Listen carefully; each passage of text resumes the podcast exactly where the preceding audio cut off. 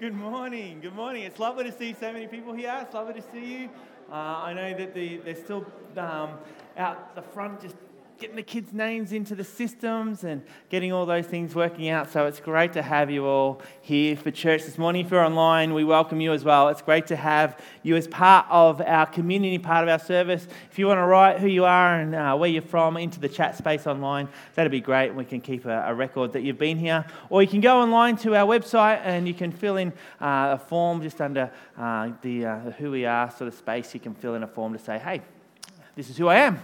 Uh, if you're in church and you're new, welcome. It's great to have you here as well. Uh, if there's cards in front of the pockets of your, your, seat, you can fill in a card to, to let us know who you are and give it to the Seek and Find table after church, uh, just, to, just to keep us in touch with uh, who's around. It's great to see so many people.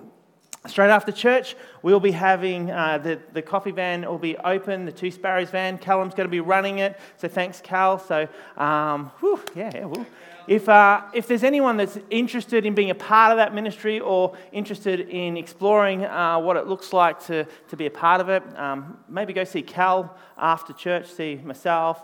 Um, Cal's looking actually for someone to take some orders this morning with him. So if you're got to sort of want to, want to get to know a few people, just jump in the van with Cal and you'll be able to uh, say, Oh, what's your name? Good way of getting to know people.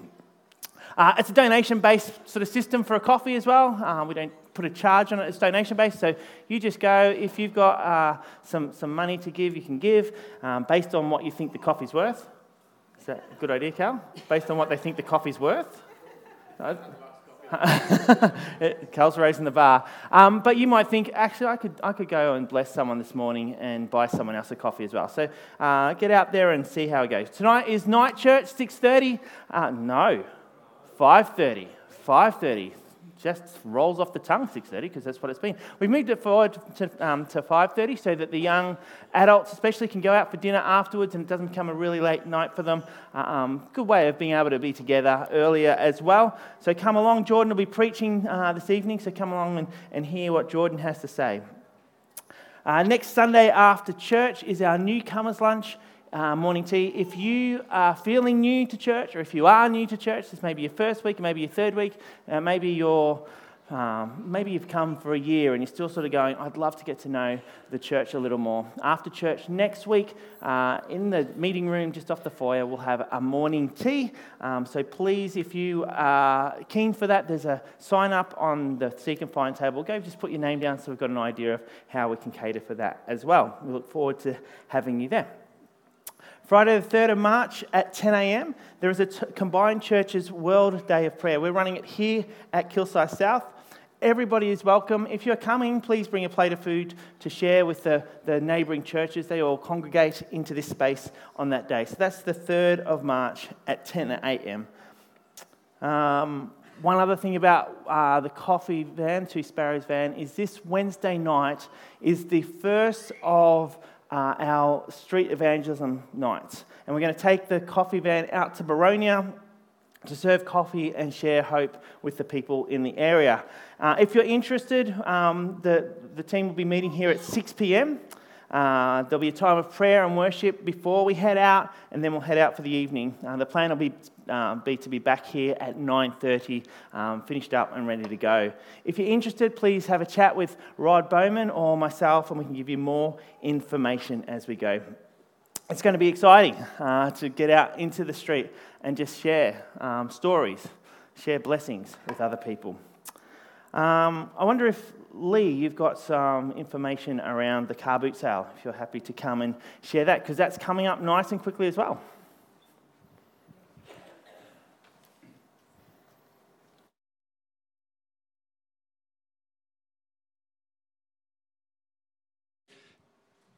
Oh, my voice is not loud enough. Uh, yes, oh gee, it's loud uh, Saturday, the 4th of March, um, and uh, all day. It's a very exciting day, in my opinion, because we get a vast number of people come from our community, and uh, it's a great opportunity for us to mix with them. You know, and we have near on, and we now don't take numbers, but there's near on a thousand people come onto the property on that Saturday morning, and uh, so it's a very exciting day as far as the uh, the church is concerned. There are flyers out on the uh, seek and find table with more information there about who you could contact if you would like to have a stall. Um, we have about 50 stall holders, or up to 50. It's not, we don't really know until the day. Uh, uh, and uh, Eric Moore takes those bookings, and that's on that information on the Seek and Find table. But it's a great opportunity for us to make a conversation with someone whom we've never met before, a stall holder, or someone who's looking at some goods there on the stall. So it's a great opportunity for outreach. Uh, stalls are $25. Uh, so if you would like to have your own stall on that day, uh, please see Eric and uh, we'll organise that. He'll organise that for you. The money raised goes 50% to outreach and 50% off our church loan. So uh, it's worthy when, when, the money that's raised. And it's normally uh, $2,500. Can be a bit more, can be a bit less, depending on the day and the people who come. Thanks to those who have already replied to the tasks sheet that I sent out earlier in the week and uh, there are a number of gaps there still. So if you have never been involved in the car boot sale or uh, are new to the church and would like to be involved for an hour or so on that day, um, please see me after church and we can organise that. Um, Ashley Warren Smith, who is our vocalist this morning, um, she's looking after the um, Devonshire Tea. So if you're able to help on the Devonshire Tea, see uh, Ashley after church and also Graham Goldsmith, who's looking after the barbecue. If he needs people, see Graham, or you can see myself personally, and I can uh, take your name and put you through to the right people involved there. Um, we have two special score, uh, stalls. One's the KSBC stall, where we bring along um, our treasures from home that we no longer want or need, in good condition, of course, and uh, we sell those. We normally raise uh, you know, $500 on our own stall uh, on the day. So if you've got any goods at home that you've uh, finished using and they're in good condition, bring them along. And if you can bring them on the Friday, that would be great. We can then have a look at them and price them, stick them on the everything for two dollars or everything for five dollars table and so on on our own stall. If you could put a price on them, that would help too. But we used to call it bric-a-brac in the old days, and my generation would understand what that means. The younger ones probably don't. But uh, and plants as well and things like that go on the stall. We also have an outreach stall, and um, I think it's good to rent a crowd for the outreach stall. We have the sign up at all our ministries and so on. If you can just go and talk to the people on the stall, that just encourages others to be involved as well, as far as uh, at least coming up and seeing what's available on that stall. So I encourage you to come along, have a Devonshire tea on the day, or a sausage from the sausage sizzle, or whatever it might be. So uh, please see one of those people I mentioned after church. Thank you. Thank you very much important, important things, um, come and grab a sausage or a Devonshire tea because there'll be other people sitting and having a sausage and Devonshire tea. I see that as one of the most important ministries of the church is to eat. Uh, so we do have to eat so that we can share our faith with others. So um, come and get a sausage and Devonshire tea, um, and uh, well, maybe the coffee will be there as well. Uh, if you've been on top of the news this week, you'll know that of the devastation in Turkey and Syria. Um, it's just horrific uh, what's happened over there, and the, the rebuild of a nation, almost, or just of, of those areas, is going to be massive. Uh, we would like to be able to offer the ability to, to give to those um, appeals. Um, Baptist World Aid is taking up an appeal for um, helping and, and sending stuff across to Turkey and Syria. They're joining with other organisations. They're not doing it on their own. They're joining with some other organisations uh, to make sure that the money gets to the right spaces and the right spots. So if you want to give to that, um, you can either if you've got an envelope or something, you can either put that into the offering on an envelope. Um, you can pay it through the church uh, website as well. Um, there's a space for special offerings in, on the website, or you can bring it in through the week. Um, we'll have that open for the couple of weeks, so if you bring something next week, it'll still go to that as well. Uh, as well as our regular giving as, um, is out the front. There's a, a, tin out the front that you can give to. Of course, you can give online as well. Uh, there's different ways that you can give and give of your worship to God. Let me pray, and because the kids are, are about to head out uh, for their children's ministry. I heard amazing reports last week about this uh, new children's ministry. Um, Susan had week one of her uh, of her role um, as children and uh, families pastor, and I only hear, heard great things. So, Susan, I don't know if you're around. There you are. So, well done. Week one down, awesome. Week two, let's go. It's going to be awesome. So let me pray for our children and then we'll send them out with, uh, with God's blessings. Our Lord and God, we thank you so much. Uh, for the youngest to the oldest in this church. And God, we thank you that uh, we can serve uh, all ages. We thank you that we can disciple all ages. And we thank you for Susan and Jordan who are leading the ministries there uh, on a Sunday morning to um, help share Jesus with them, with these children. We ask, Lord Jesus, this morning the children will have a great time. They'll enjoy it, they'll uh, love uh, being around each other, and they'll learn a little bit about you as well. So bless them as they go. In Jesus' name, amen.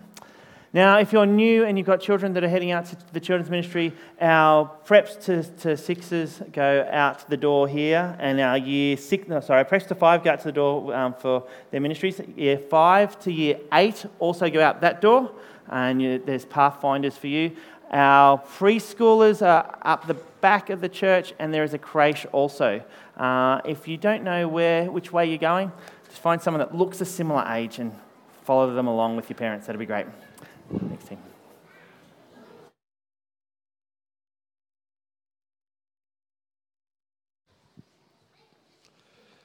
Thanks, Pete. I don't know whether you saw in the news this week, you can pay just $200 for a cup of coffee in the city. So uh, anything less than that, I think, is acceptable. So that's fine.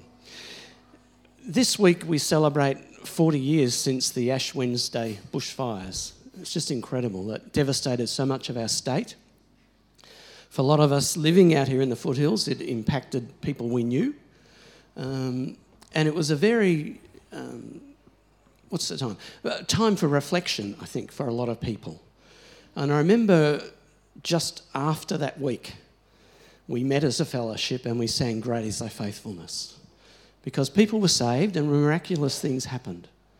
And even those who were affected, those who lost their homes, those who lost loved ones, were able to look to the future. And I know this afternoon there's a, a service up at Cockatoo for those who are thankful for what God has done in that 40 years since then. So let's stand as we sing. Great is thy faithfulness because God is still faithful.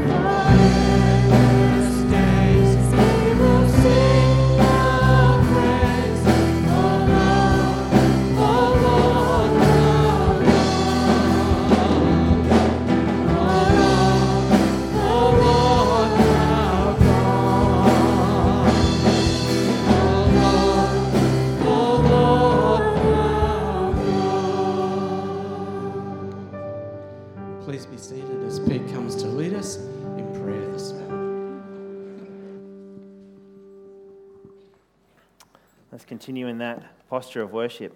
Our Heavenly Father, we give you thanks that we are able to praise you, that we have the freedom to praise you here, that we can lift our voices and, and, and, and sing of your glory.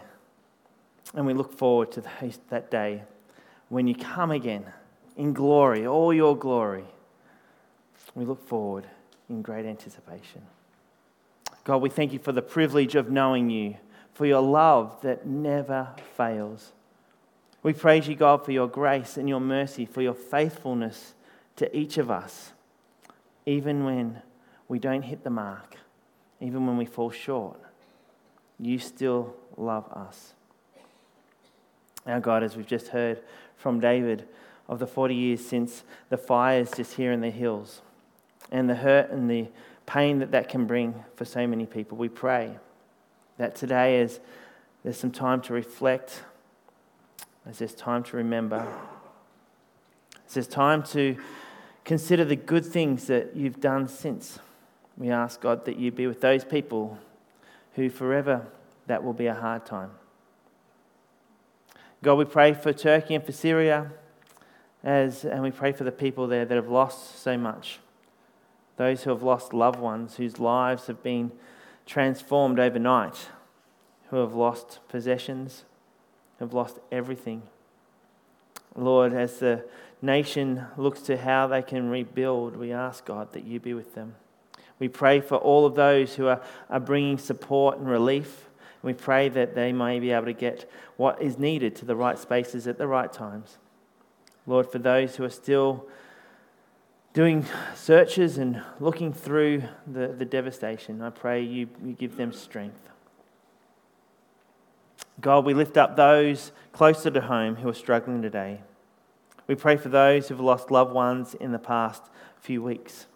We pray that you'll provide them with comfort and with support. God, for those who are facing financial difficulties and the pressures of the rising costs, we ask you be with them.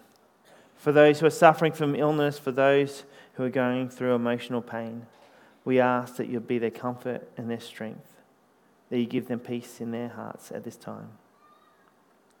We also pray for those that we know that don't know you. May, God, we be agents of your love and grace. May you open their eyes to the truth of your word and to the good news that we have experienced that you would draw them to yourself.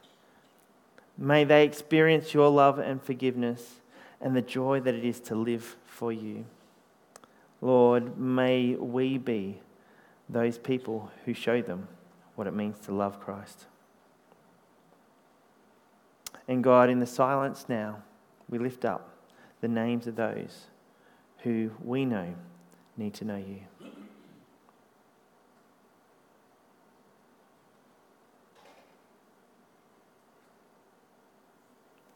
And God, we pray for our church community that we continue to grow in our faith, that we will be a light to those around us.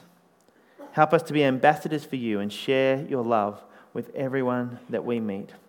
Father, we ask that you would be at the center of our lives, that we would live for you in all that we do. May your will be done in our lives, and may we bring glory to your name. And we pray this in the name of Jesus, our Lord and Savior. And everyone said, Amen. Thanks. Can I have Alan's going to come up and share our reading today?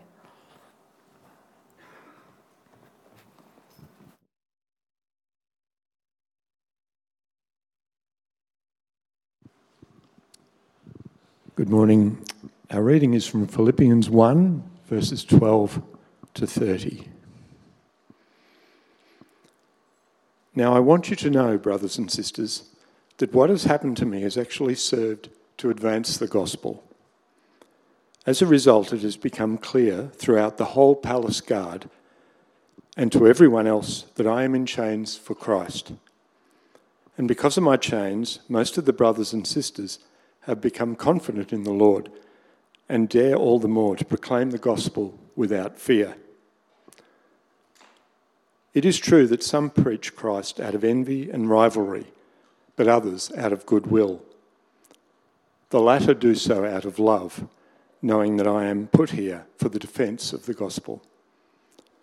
The former preach Christ out of selfish ambition, not sincerely, supposing that they can stir up trouble for me while I'm in chains. But what does it matter? The important thing is that in every way, whether from false motives or true, Christ is preached. And because of this, I rejoice. Yes, and I will continue to rejoice, for I know that through your prayers and God's provision of the Spirit of Jesus Christ, what has happened to me will turn out for my deliverance. I eagerly expect and hope that I will in no way be ashamed, but will have sufficient courage, so that now, as always, Christ will be exalted in my body, whether by life or by death. For to me, to live is Christ, and to die is gain. For I am to go on living in this body. If I am to go on living in this body, this will mean fruitful labour for me. Yet what shall I choose? I do not know. I am torn between the two. I desire to depart and be with Christ, which is better by far. But it is more necessary for you that I remain in the body. Convinced of this, I know that I will remain and will continue to be with all of you for your progress and joy in the faith, so that through my being with you again, your boasting in Christ Jesus will abound on account of me. Whatever happens, conduct yourselves in a manner worthy of the gospel of Christ. Then, whether I come and see you or only hear about you in my absence, I will know that you stand firm in the Spirit, striving together as one for the faith of the gospel without being frightened in any way by those who oppose you. This is a sign to them that they will be destroyed, but that you will be saved, and that by God. For it has been granted to you on behalf of Christ not only to believe in him, but also to suffer for him, since you are going through the same struggle you saw I had, and now hear that I still have. God bless this reading. Thanks, Alan. Well, it's good to be here this morning. I was reminded, though, this week of the fragility of life. Um, I had two funerals that I went to this week of men who are in their 90s. And as I listened to their stories, it was wonderful to hear the reflections of others that uh, knew these men very well family, friends. And they were um, two faithful men, very faithful men. And as I thought about their life, I figured they were around when TV was just being invented. They were there when World War II started and ended. They saw the evolution of the automobile, and I wonder what they thought of it. They saw the rise and use of electricity in homes. I wonder how they went about this new invention, the light bulb. Can you imagine all the stories that they told over the many, many years by these two 90 plus year old men. They lived over nine decades of their life, over a thousand months, over 4,600 weeks, nearly 33,000 days. That's a lot of days. As I thought about that, I thought, how important are our beds? Like our mattresses. I mean, we, we sleep in a mattress every day, 33,000 times. That's a lot of, a lot of Go out and buy a good mattress. It's probably worth the investment. It's probably. well, that's not the only thing. The thing that really struck me about these two men were that they both had a very real and very living faith. I don't know at what stage of their life they would have called Jesus Lord and Savior, but it was a long journey of faith for these two men. So I thought about it a bit further, and I thought, what was the formula that they used to unlock longevity, long, longevity within their faith journey? How did they last the distance of faith? I'm 45 now, and I'd like to think that I'm halfway on my journey or so. Um, I've been a believer in Jesus for about 30 years, and I can say with confidence that I still don't know the formula. I haven't got the formula. It's my hope that by 90, God willing, that I'll still be as faithful as these men were. But the more that I sort of fumble around to try and find a formula for faith, the more I seem to miss the mark. And maybe you've had the same experience. Perhaps you've been a champion of faith for more years than I've been alive. But if you're like me, you haven't come, you probably haven't come across the secret formula for an ongoing lasting faith. You might have come to the faith journey and sort of gone away again, and maybe you've come back and gone away again. Maybe you're teetering on the edge of your faith at the moment. You may have grown up in the church and you found out that formulas didn't work for you. You tried the daily reading plan, you went to church most weeks, you did what you could, and you still found that it was hard to draw close to God. If only you had the formula. Or maybe you're new to this journey of faith. Maybe you're just starting on the journey of faith and you're learning as you go. You're fumbling through the ups and downs of faithful living, realizing that the verse that says we all fall short of the glory of God wasn't a pre knowing Christ thing, it's an everyday thing. The temptations of your pre Christian life are still sitting there like chocolate cake in front of a two year old. If only there was a secret formula. If I do this, then God will be happy with me. Life will be easy and faith will be a walk in the park. We just need the formula. But today I'm going to let you in on a small secret. Well, it's probably not a small secret. There's no formula for faith filled living. There's no, if I do this, then this will be the result. In the journey of faith, a squared plus b squared doesn't equate to Pythagoras. So today we're not going to do a formula. We're not going to look at formulas a set of do this and we'll get closer to God sort of stuff. There are spiritual disciplines that we can do to help us on the journey, and we're going to look at that a little bit later. But as we'll see through Paul's example in the letter to the Philippians that Alan read to us, Paul's life is based around not a formula, but it's based around principles. And today I want to share two principles with you. Because I found out as a 16 year old coming to faith that my journey started off with the formula. If I come to church on Sunday, if I read my Bible, if I have a daily quiet time, if I pray and journal each day, I will be a good person of faith.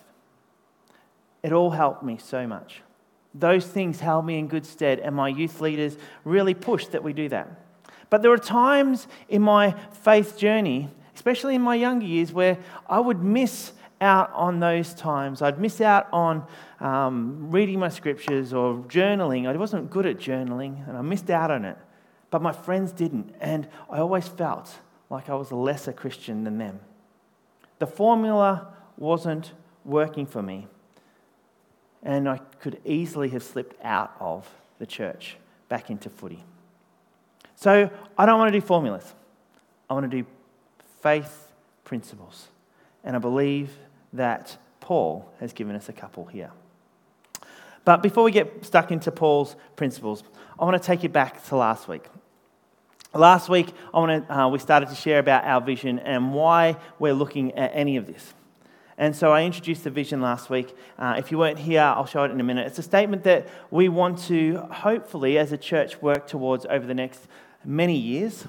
And I hope that by next week we'll have uh, some postcards um, delivered and printed up that will have the, the, um, the vision on it and the four pillars that you'll see in a minute so that you can put it into your Bible, you can put it on your fridge, you can start to look at it and think about it and uh, have, it, have it sort of start to be part of who you are.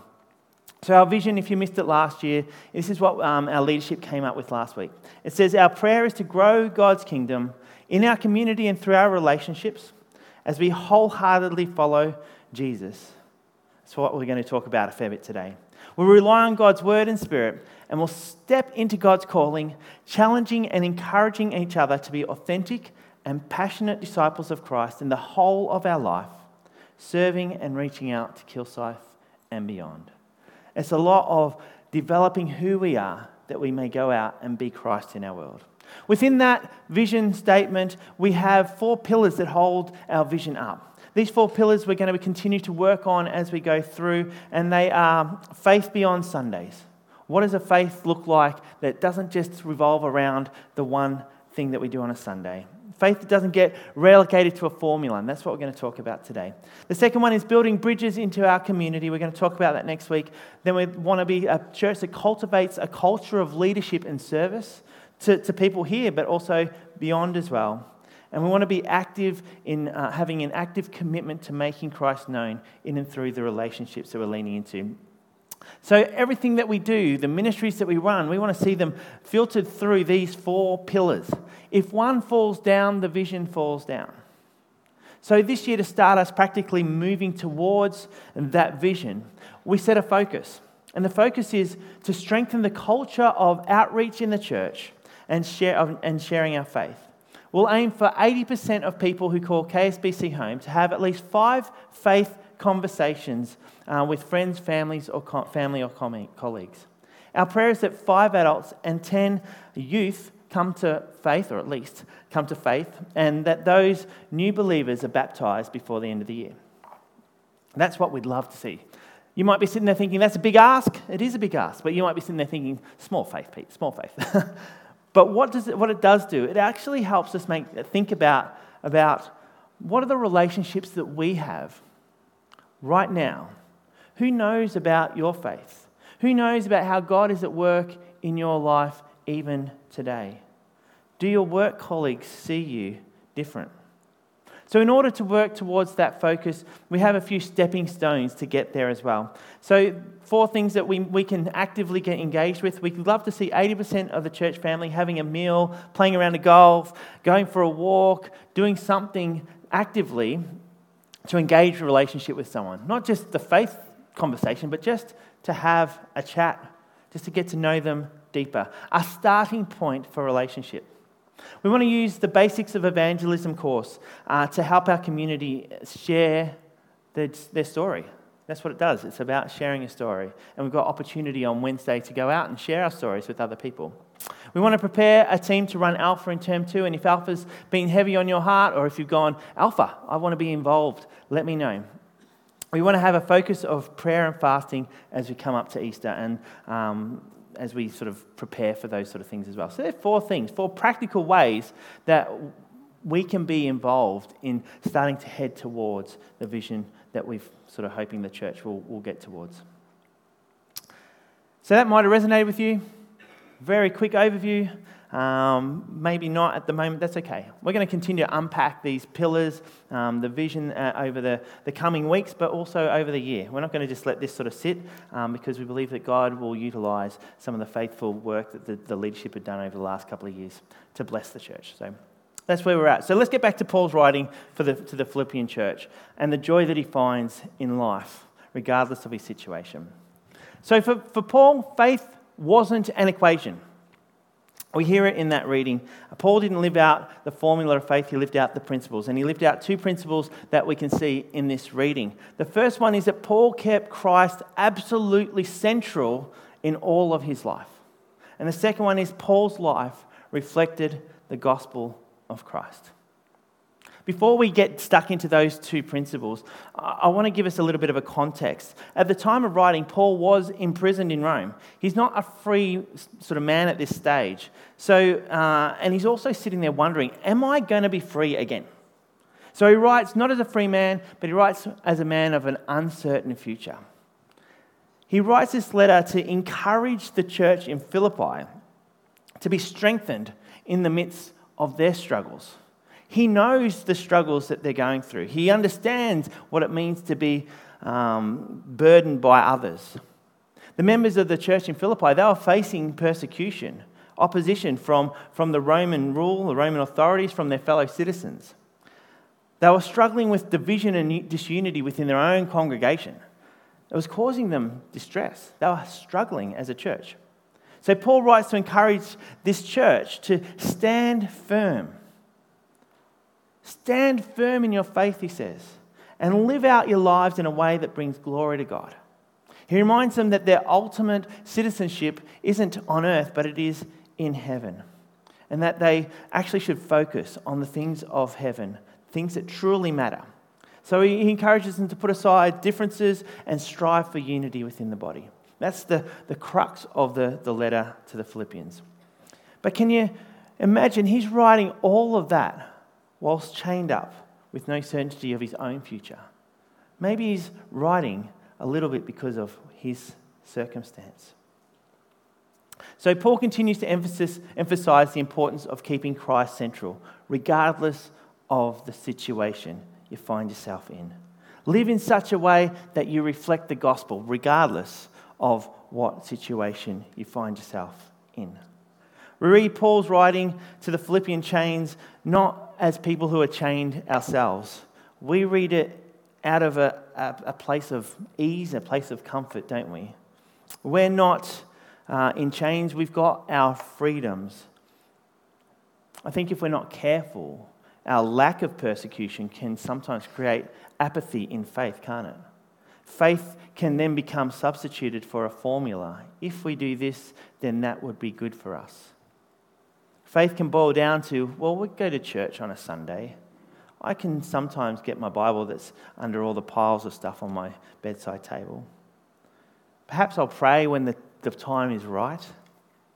Yet Paul lived in a reality that meant that death could be around the corner. This was now sort of stuff. Paul's faith is lived out regardless of circumstance. Paul lived out a faith that, that extended beyond uh, anything that, that he could actually control.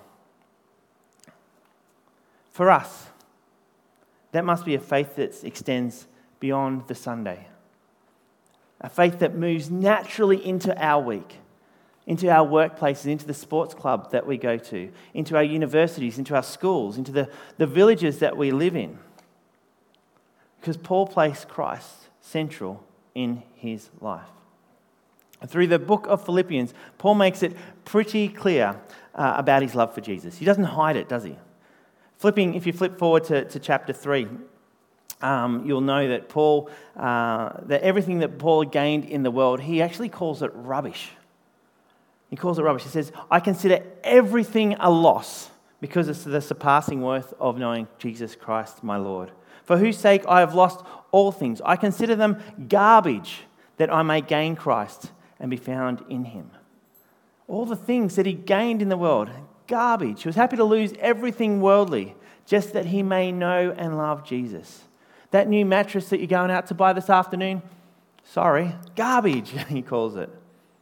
Hmm. In verse 21, he says, uh, of chapter 1, he says, To live is Christ, and to die is actually gain. The verse sums up exactly the opposite to what the world tells us what we should be striving for. Our modern culture is dominated by trying to make our lives more gratifying, isn't it? Fulfilling our hopes, our life, while keeping as far away from death as we can. In fact, those who have ch- achieved or succeeded in life are often the ones that are admired or revered in our society. The idea of dying to gain or dying is a gain, it's not a popular con- concept in today's society. Gaining more money is a popular concept. Gaining more popularity is a, po- is a, is a good concept. More self fulfillment is a good concept in today's society. They're defi- definitions of what success is. Yet Paul's definition says that knowing Christ is what brings me as much success as I need. For Paul, he sees living with Christ and dying with Christ as equal. For both, it's a place that's going to be in the center of his world. If he's to live, he's going to live a life that totally honors God, that totally brings glory to God.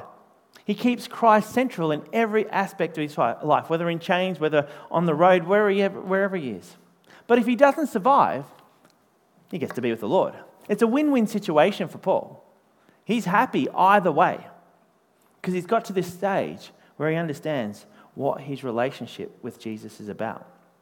Death is not the end for him, it is actually the new beginning, a time where he's reunited with Christ and he's experiencing that fullness of Christ. Paul's confidence in reuniting with Christ in his death brings this reassurance for him that, well, whatever I do on earth can be for Christ because I know whatever happens, I'll be with Christ in the end. He says it in the, the rest of the, the verses. Let me read um, Philippians 1 to you, part of that again from verse 21. He says, For me to live is Christ and to die, it's a gain. If I'm to go on living in, in the body, This will mean fruitful labor to me. Yet what should I choose? I do not know. I'm torn between the two. I desire to be part to depart and be with Christ, which is better by far, but it's more necessary that I remain in the body for you. Convinced of this, I know that I will remain and I'll continue to do all things for your progress of joy in the faith, so that through my being with you once again, your boasting in Christ will abound on account of me. It's a pretty bold statement. Doesn't matter if I go and be with Christ, because that's going to be awesome. But if I'm going to be here, I'm going to be doing something for God's glory. I wonder if we can say a similar thing. Is Christ so central in our lives that we think day after day after day, you know what? This is how I'm going to live. On Thursday, the funeral that I uh, was at with Solari, it's one of Solari's uncles. He was a lovely, faithful man, full of joy. And the minister running the service said that, that um, in his last days, Stan would say to him, I know where I'm going. I know where I'm going. There was no fear, there was no regret, it was just this pending reality. It's near, and I'm meeting Jesus soon. And he was looking forward to it. Dietrich Bonhoeffer, in his last message before his execution in a concentration camp in Nazi Germany, he said a similar thing. He said this For me, this is the end, but it's also the beginning. Having a faith centered around Christ turns our human perspectives upside down. Living life to the max flips around to being living life for Christ. Material possessions start to become vanity, and the pressures and wrestles uh, of the world become bearable. There was a young man, we'll call him David, who had grown up in a Christian home and had always attended church. However, as he grew older, he entered into the workforce. He found that his faith had been tested or was being tested. We've all been there. He was constantly bombarded with the pressures of the world and the demands of his job and he found himself struggling to keep his relationship with Jesus central in his life. One day, David decided to take a walk, and he walked in the park to clear his mind and reflect on his priorities. As he walked, he came across a man who was sitting on a bench reading his Bible. David approached the man and asked him, How are you able to keep your faith so strong in the midst of life's pressures? The man smiled and told David a story. He explained that when he was a young man, he was a sailor and would spend many, many months at sea. He would often face treacherous storms, and he found that the only thing that could calm his fears was the image of a compass. Now, the compass would always point him in the right direction. He knew that no matter what obstacles he faced, he would always be able to find his way back home. The man then showed David this compass that he carried with him wherever he went. And he explained that just like the compass, Jesus should be the center of our lives, guiding us, helping us to stay on course, no matter what may come our way. David was struck by the power of that story and the simplicity of the message. He realized that he'd been putting too much emphasis on his job, his possessions, his own ambitions and wants, and forgot to make Jesus the center of his life. I wonder if you can resonate with David's story. I was thinking about the compass. We know that a compass always points north, doesn't it? It always has that reference point. Christ is that reference point for us. As a land surveyor, I discovered, I used to be a land surveyor if you didn't know that, I was a land surveyor. I discovered that if you if you got a course that you have to plot for a, a piece of land. You want to put a peg into the right spot. You, you got to do it if, if over, over sort of 800 to 1,000 metres, you've got to do it pretty precisely.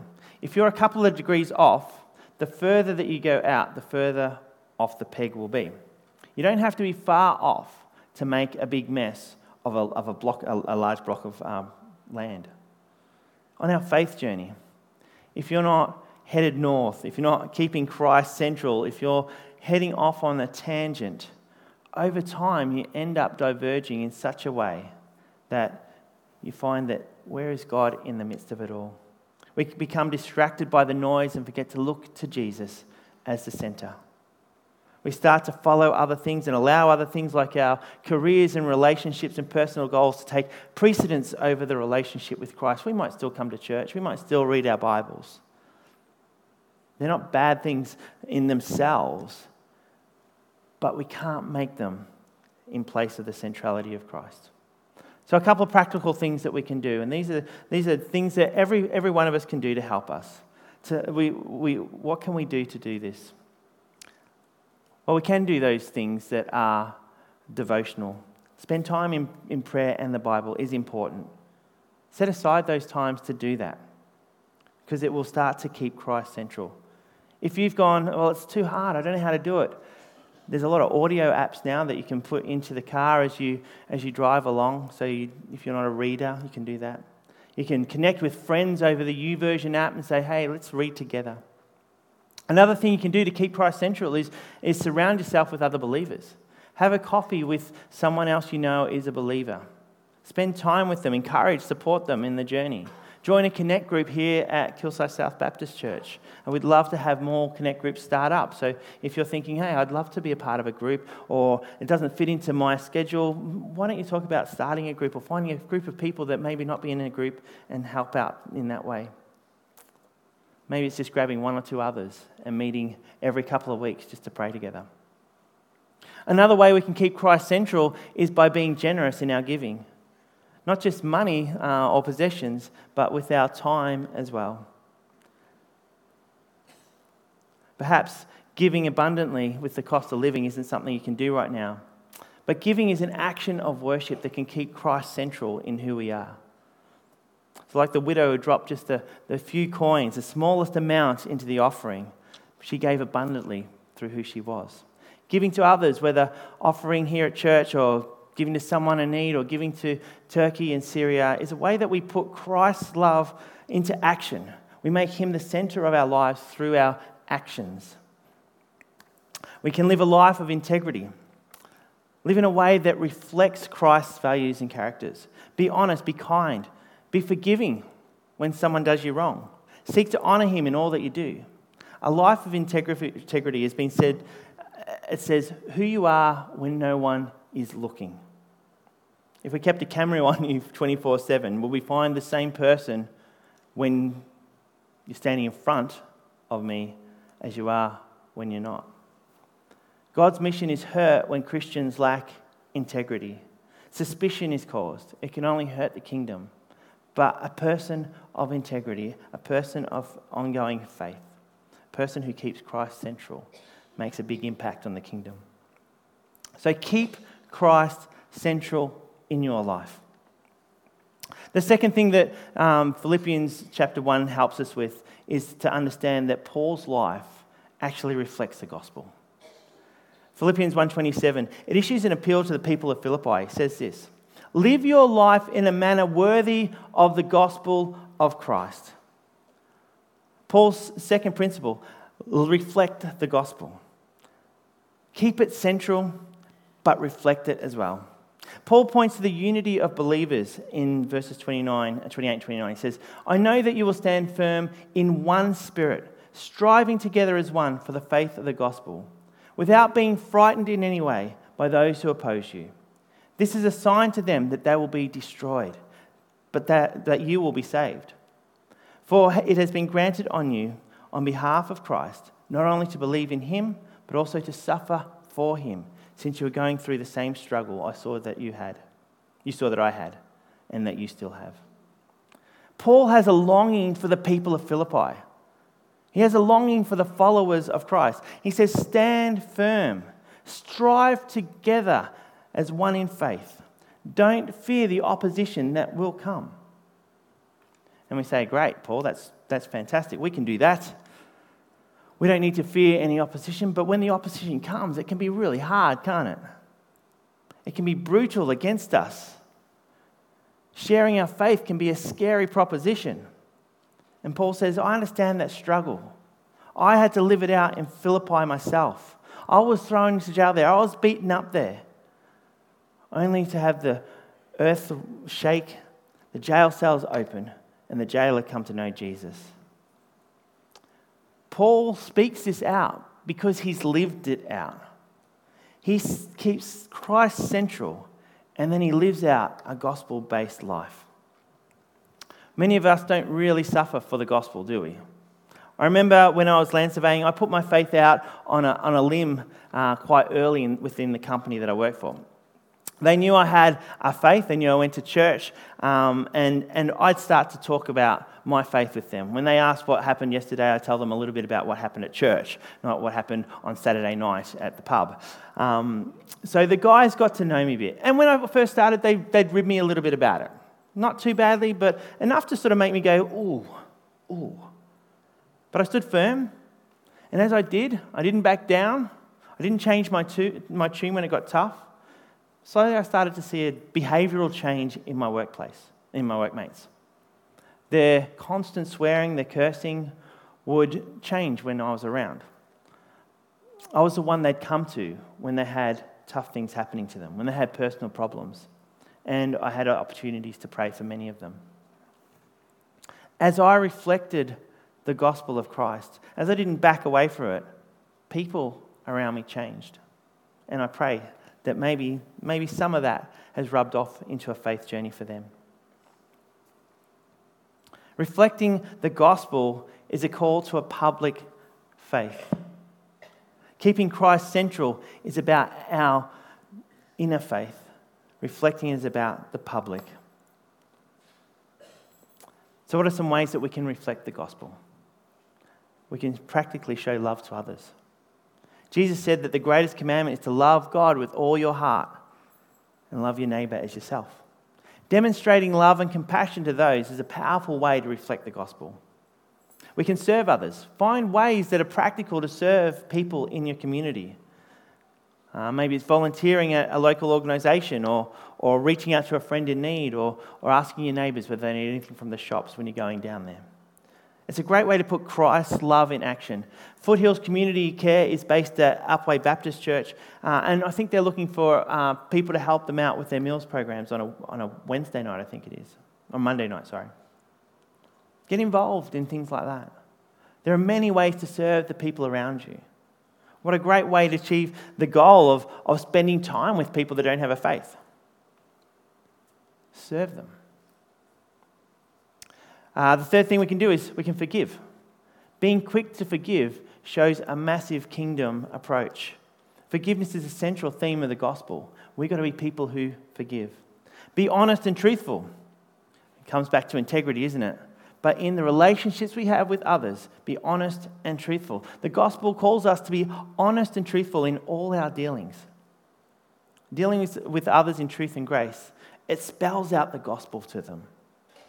And the other thing we can do to live out this gospel is share it as well. Share who you are in Christ. One of the most powerful ways to reflect who Christ is is to share it through our actions and our words. It might be conversations, it might be service, however it is. Sharing the gospel brings hope to others. We've just, uh, at the start, I was saying how we'd love to see people come to know Jesus. The only way they're going to come to, to know Jesus is to by see it, by seeing Jesus in you and hearing about Jesus from you. Let's share the stories about how Jesus is impacting our lives, about how, as we keep Christ central, it is spreading out into the world around us. So we've got two principles no equations. Live a life with Christ central to everything you do, and live a life that reflects the gospel to those around. Two principles that help us become men and women of great lasting faith. Even though those, that faith will be challenged at times, even though that it'll be hard at times, even though we know there's ups and downs along the journey. But like the two men we farewelled this week, may we find the fullness of Christ in our lives as we grow older. May we develop a faith that moves beyond Sunday. Let's pray. Our Lord and God, we give you thanks and praise that you are the center of our faith, that without you, faith is nothing. So, our God, we pray this morning that we may be people who keep you center, that through our week, our decisions, the things that we do, the, how, the reactions that we make to others will be based around you. That you will guide our thoughts and our actions, and that others will see that lived out as gospel. So we give you thanks and praise. In Jesus' name, amen.